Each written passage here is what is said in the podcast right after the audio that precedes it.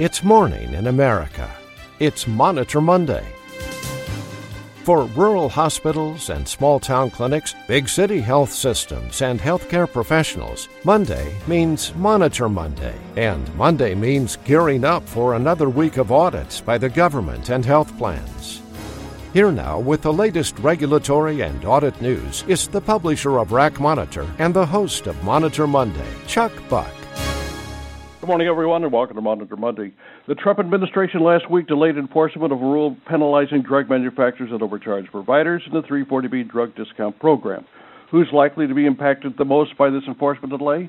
For answers, we check in with Maureen Testoni in Washington. Maureen is the interim president and chief executive officer for 340B Health. Continuing a series on alleged bias and extrapolations audits is senior healthcare analyst Frank Cohen. Frank has part two in his ongoing investigation. Healthcare attorney David Glazer has another example of risky business. Whistleblower attorney Mary Inman is standing by in London to report on whistleblower retaliation. This in the case of Mosaic Health in Missouri. And Monitor Monday national correspondent J. Paul Spencer checks in with his Medicare Advantage report. Well, we began this morning with Dr. Ronald Hirsch, who is making his rounds here on Monitor Monday. Monday Rounds is sponsored by R1 Physician Advisory Services. Here now making his Monday Rounds is Dr. Ronald Hirsch. Well, good morning, all. Today I want to talk a little bit about money.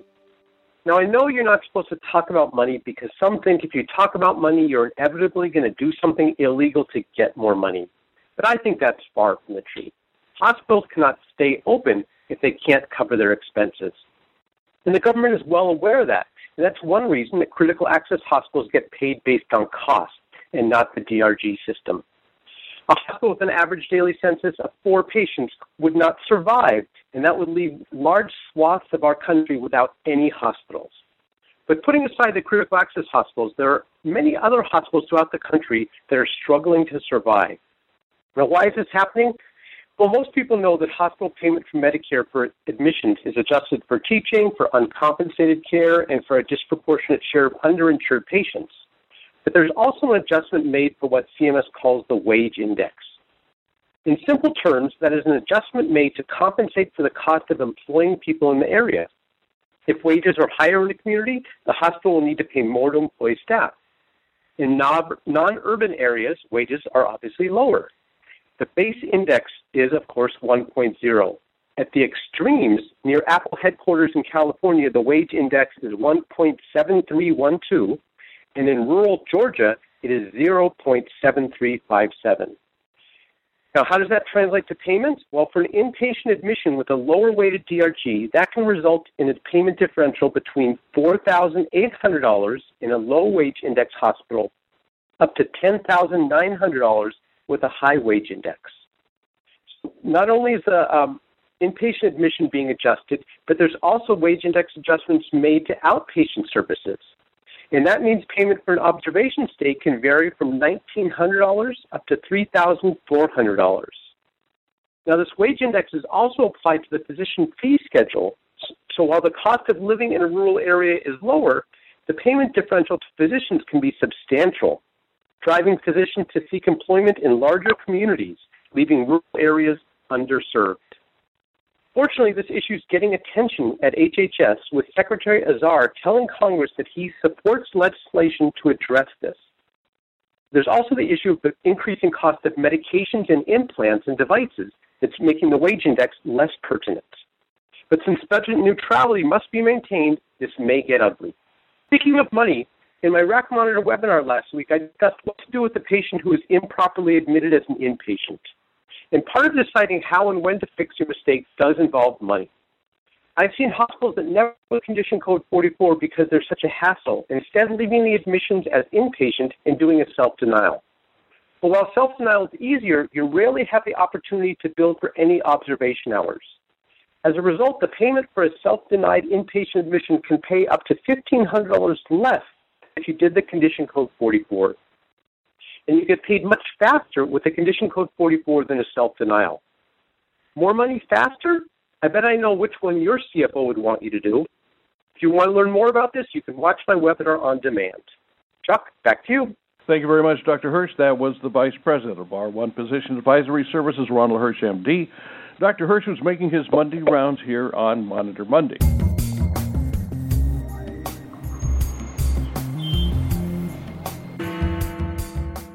As we reported at the top of the broadcast, there is another whistleblower case that demands our attention. Here now calling in from London is whistleblower attorney Mary Inman. Good morning, Mary. Good morning, Chuck. Thanks so much for having me on the program. I've had the privilege of speaking regularly on Monitor Monday's programs about Medicare fraud cases that have been initiated by whistleblowers. My practice focuses on representing whistleblowers under False Claims Act, which empowers whistleblowers with inside information that their employer is committing Medicare fraud to initiate a lawsuit on the government's behalf.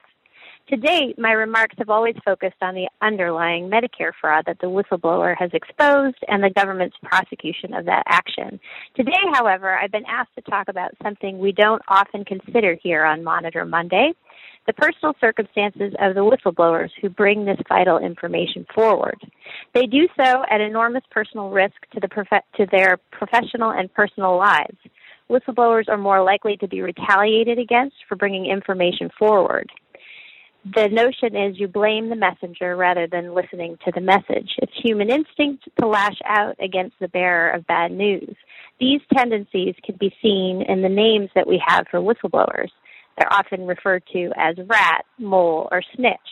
To counter these instincts and prevalence of these actions, the False Claims Act has Section H, a provision that protects whistleblowers against retaliation. The woman that we wanted to talk about today is a woman by the name of Deborah Conrad, a whistleblower who tried to report fraudulent billing practices at Mosaic Life Care, a practice with over 10 locations in the area surrounding Kansas City. She was with the company as a coder for over 40 years since she was a teenager. The underlying fraud that she was able to expose involved submitting claims to Medicare for procedures that were not eligible for Medicare reimbursement. She reported the fraud to her supervisor several times before filing a False Claims Act action. She filed a False Claims Act suit in April of 2017. She moved to another coding department and was put on a development development plan in May of 2017. And she was also accused of violating HIPAA shortly afterwards, and then she was fired. She is now suing Mosaic for whistleblower retaliation and age discrimination. She's 57 and was replaced by a 42 year old. The company was eventually audited and had, as a result of the information that she brought forward, and had to return millions of dollars based on the error that Conrad was pointing out. This suit, the retaliation suit, which was only filed two weeks ago, um, is still in progress. We will keep you posted on further programs about how Ms. Conrad is proceeding. Thanks, Chuck. Back to you. Thanks very much, Mary. That was whistleblower attorney Mary Inman. Mary is with the London office of Constantine Cannon. Thanks again, Mary. And coming up in about uh, nine minutes after the hour in your time zone, we're going to hear from David Glazer, J. Paul Spencer, Frank Cohen, and our special guest, Maureen Testoni with 340B Health. This is Monday, June 11th. The president is in Singapore, and you're listening to Monitor Monday. Stand by. Monitor Monday is brought to you today by RAC University, inviting you to attend an exclusive webcast on coding and documenting pain management services. To avoid audits and possible takebacks, you need to understand requirements for coding and documenting pain management services in support of medical necessity for the services performed. Every hospital and medical practice should be aware of specific documentation requirements, as well as the appropriate protocol for validating medical necessity for pain management procedures. Join us for a timely webcast. Avoid medical necessity audits for pain management. It's next Tuesday, June 19th, and it features Deb Grider. To attend, click on the Register button in the handout section of today's program or visit the RAC University web store. We're back, and just a reminder that now you and your team can benefit from the latest compliance and regulatory education webcasts from the industry's most knowledgeable experts. All webcasts, both live and on demand, are available anytime, any place, on any device through the RAC Monitor Compliance Webcast portal. Now, let's check in with healthcare attorney David Glazer, who's reporting some risky business. David, what is risky this morning? Good morning, Chuck. So, on May 19th, the Upshot column in the New York Times discussed Anthem's experiment with denying more emergency room visits, arguing that the uh, patient should have known that the emergency department care was unnecessary. So, one of the stories in the article perfectly illustrates the giant flaw in Anthem's policy. When Jason, who's now 32, became short of breath in 2015, He went to the emergency room. He was treated for a panic attack. Two days later, fearing he had heart problems, he returned. In that visit, his pulse was over 150. So, how did Anthem handle these two visits? The first visit was denied because it was coded as a panic attack. The second visit was allowed because it included the final diagnosis of breathing trouble. Now, to Anthem's credit, when Jason appealed the denial, the first visit was paid. But think about how crazy this is. The first time he had symptoms, they denied the care, but they actually allowed the repeat visit. Why? They focused on the final diagnosis code. Now, it should be obvious to any rational person that the final diagnosis code isn't material for determining whether the patient was reasonably visiting the ED. If I have chest pain, the range of diagnosis would include anything from an MI to gas. Obviously, the latter isn't an emergency. However, my ability to determine which of the conditions I have is suspect at best. In fact, as a layperson, if I attempted to help you determine whether you had an MI or gas, I'd be breaking the law, practicing medicine without a license. Non physicians aren't supposed to make medical judgments. Nevertheless, According to that article in the Times and the American College of Emergency Physicians, Anthem conducted an experiment in six states Kentucky, Missouri, Indiana, Ohio, New Hampshire, and Connecticut, conducting reviews based solely on the final diagnosis and without any review of medical records. The good news is that Anthem has reverted to its previous policy. But during the experiment, approximately 3% of emergency visits in Missouri were being denied. Uh, at this point, they're paying closer to 99% or above 99% of all emergency visits. Like it was like 99.6. As a result of Anthem's policy, Missouri has passed a new Senate Bill 982. That law defines an emergency medical condition as one that is sudden and that would lead a prudent layperson to believe that immediate medical care is required. The bill does something else that's very interesting. It requires health professionals and insurance companies to enter into binding arbitration when a health professional provides emergency care to an out of network patient and the insurer and healthcare organization are unable to agree on reimbursement. The professional is prohibited from sending a bill to the patient in excess of whatever the arbitration determines. Now, I think there's a definite logic to this provision. When a patient has insurance that covers an emergency medical condition, one thing is clear. If they go to the emergency room, either the care provided is reasonable, and the insurer should pay, or if the care is unreasonable, then the fault lies with the professional or the facility. In either case, the patient shouldn't be responsible for the bill. So I recommend that listeners use a similar approach when dealing with these problems. When you get in a fight with an insurance company about reimbursement, consider telling the patient that if the insurer won't pay, they won't face liability. Now, next week, I'll explain why this is permissible in this situation, despite the fact that in other situations, agreeing to accept insurance as payment in full can actually eliminate the insurer's obligation to make any payment. So, Chuck, when foreigners sang about this, I thought they were talking about sea urchins. They weren't. I guess that means I get a C in understanding, speaking of C's, a C in understanding song lyrics. But hopefully, my legal analysis is better, and when someone reasonably thinks that it's urgent, urgent, urgent emergency, insurance should cover the claim.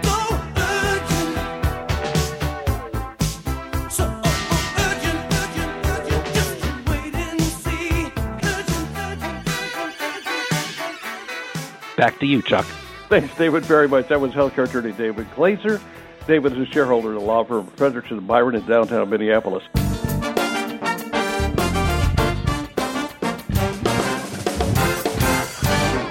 Here now with the latest news on Medicare Advantage organizations is Monitor Monday national correspondent J. Paul Spencer. Good morning, Paul. Good morning, Chuck, and good morning, everyone. Well, I'd like to take a little bit of a detour today and talk about Medicaid managed care.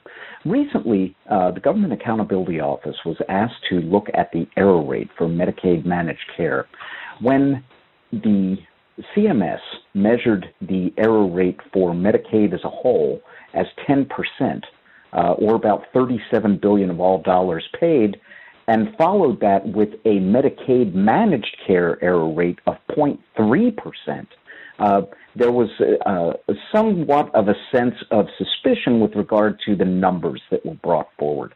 The Government Accountability Office decided to take a look at this recently and found that uh, while 0.3% was the measured error rate, there are some problems with the way that is being brought forward with Medicaid managed care. We've talked many times on this show about uh, data inconsistencies from state to state when we're talking about measuring error rates and we're talking about uh, just collecting information on Medicaid recipients on a state to state level.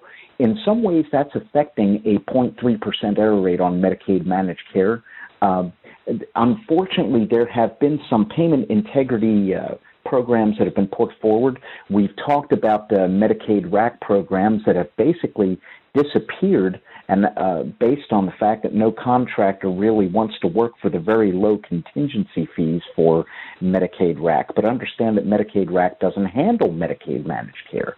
So uh, a lot of efforts have been put forward recently, but these wouldn't be reflected in the error rate that's being brought forward. Uh, and another problem is there are some steps that Medicaid managed care organizations are taking, but the GAO found that these efforts are not ensuring the identification reporting of overpayments to providers or, more importantly, unallowable costs by managed care organizations.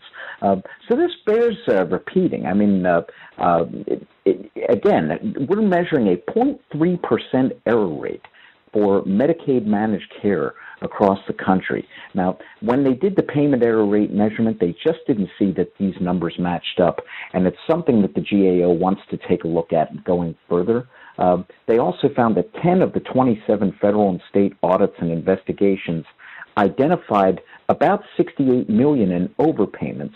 Uh, you know, and some investigations found about 137.5 million when they went further. Uh, but uh, the problem is, is that some of these uh, uh, investigations are now stale dated, and some of these audit programs are not continuing. So, uh, when we take a look at the uh, Medicaid payment error rate, uh, it appears that they have a long way to go with managed care organizations, but we're going to go further and taking a look at this, and I would imagine that these numbers would revise as time goes on. And with that, I'll throw it back to Chuck. Thank you very much. That was Senior Healthcare Analyst J. Paul Spencer. Thanks, Paul, very much.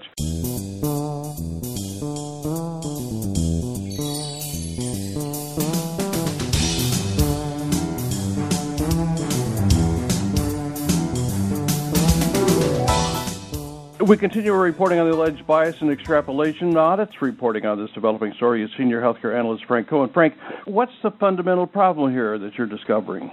Part one, uh, Chuck, I talked about how the program integrity manual violates just basic standards of statistical practice such areas as precision or sample selection, frame development, units, and the like. And in the most recent article, I wrote about some other issues, such as misuse of seed values and the exclusion of zero based claims, both of which can create unreasonable bias and error within the sampling process. But these are minor compared to what I'm discussing this morning, which, in my opinion, constitutes the most egregious offense of all, and that's a denial of this guarantee of a reasonable defense. Uh, Section 8.4.1.2 of the Program Integrity Manual states the following. It says statistical sampling is used to calculate and project the amount of overpayments made on claims. The Medicare Prescription Drug Improvement and Modernization Act of 2003 mandates that before using extrapolation to determine overpayment amounts uh, to be recovered by recoupment, offset, or otherwise, and it says there must be a determination of sustained or high level of payment error or documentation that educational intervention has failed to correct the payment error. Now, first of all, who determines that there's a sustained or high level of error? Technically, it's the Secretary of HHS who's probably never seen an audit. And what legal definitions exist for either sustained or high level? Well, does sustained mean that the problem has gone on for a week, a month, a year, longer? And, and how about high level of payment error? Does high mean an error rate of 10%, maybe 20%, 50%? How about 1%, Chuck? Do you think that a 1% error rate could possibly be considered as high? And the fact is, it can, because there is no existing definition, and therefore, only is determined by the auditor and the auditor alone. I once defended a provider where the paid error rate was 1.6%, yet the auditor chose to pursue an extrapolation. Their reasoning? Well, let's read the last sentence in 8.4.1.2, and I quote, by law, the determination that a sustained or high level of payment error exists is not subject to administrative or judicial review. What does that even mean? Well, it means that the provider is not per- permitted to defend against a challenge to this loosely held idea that a sustained or high level of error even exists. Imagine this, Chuck. You're driving alone uh, or along on a road, a highway maybe, and there's no defined speed limit. A cop pulls you over. He gives you a ticket for speeding. But, you say, how could I possibly be speeding if there isn't a speed limit? Officer, and the cop says, well, whether or not you are speeding is left solely to my interpretation. And by the way, you are not permitted to contest my opinion in court. So at all levels of appeal, the provider cannot include error rate as a defense. And this is an ultra biased, one sided determination by some non neutral, prejudiced arbitrator as to the validity and even of even initiating an extrapolation. And remember, a sustained or high level of error cannot even be determined until after the audit is complete. Yet, the auditor already knows in advance that an extrapolation will in fact take place because they and only they have the right to determine whether this ethereal and ill defined concept exists.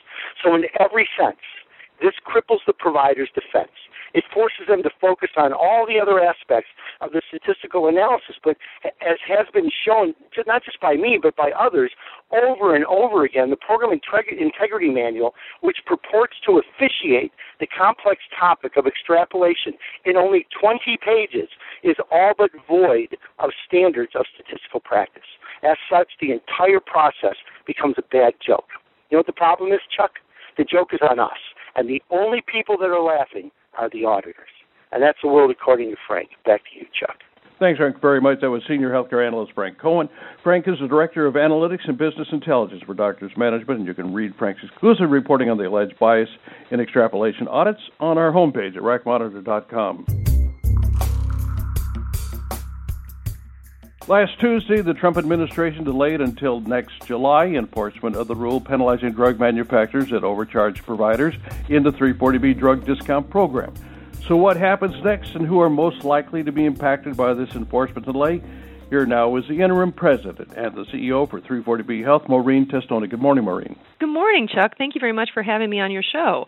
Um, I am the CEO, interim CEO of 340B Health. We're a trade association of hospitals, and we represent hospitals that participate in a program called the 340B Drug Discount Program.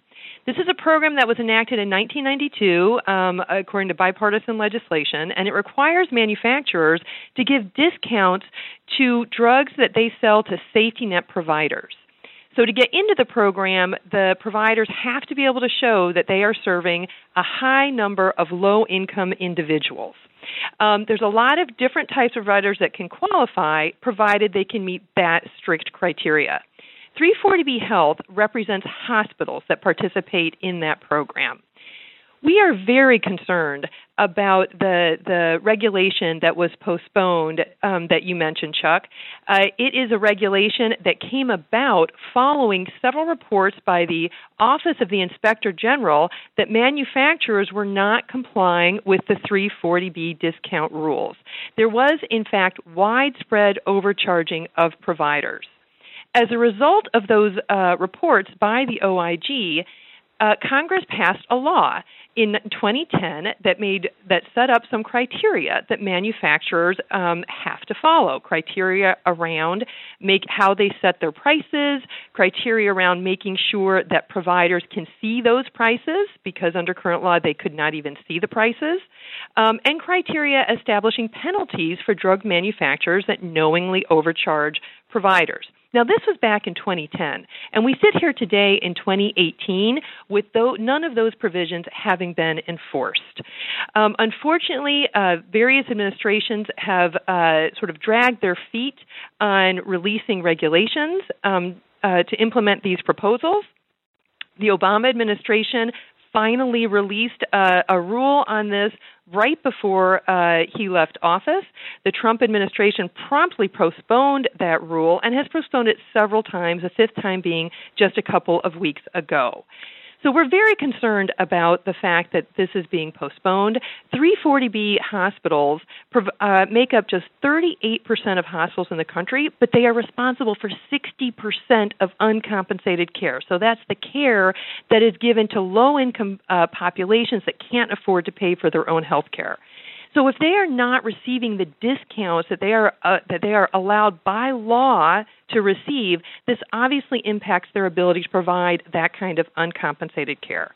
This is going to affect a lot of different types of hospitals, perhaps especially rural hospitals who are really relying on the 340B program to help keep their doors open. Um, so with that, uh, that's how it is, Chuck, and I'm tossing it back to you. Thanks, Maureen, very much. Just a real quick question. Why do you think there's been so much attention paid to the 340B drug program lately? So the the administration, the Trump administration, has made it very clear that they want to focus on the high cost of drugs. Unfortunately, I think that the drug industry has taken um, that uh, that push by the administration and is trying to get people to focus on the 340B program in terms of drug pricing. Now, the 340B program specifically requires drug manufacturers to reduce their prices to safety net providers, and so we think that that this this um, focus on the 340B program is really just a way to cover up the fact that there is a lack of true transparency on how drug manufacturers set their prices. Very good. Thanks, Maureen, very much. That was Maureen Testoni. Maureen is the interim president and chief executive officer of 340B Health. Maureen is also an expert on all aspects of the 340B drug discount program. Now's the time for our Monday Q&A. David, what's happening? So I've got a question here from Rose for you, Paul.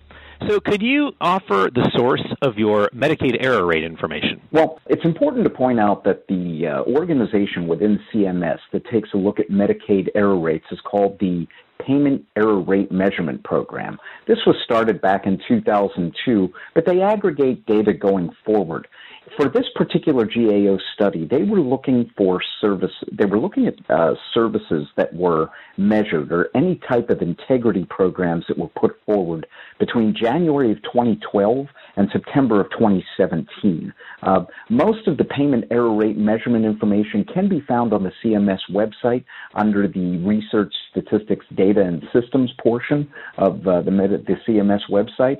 There are several uh, reports uh, that are listed there, and this information is aggregated over time, but it's becoming more and more of a focus with CMS in the same way that uh, the Medicare error rate has had a similar type of focus over the last 10 years.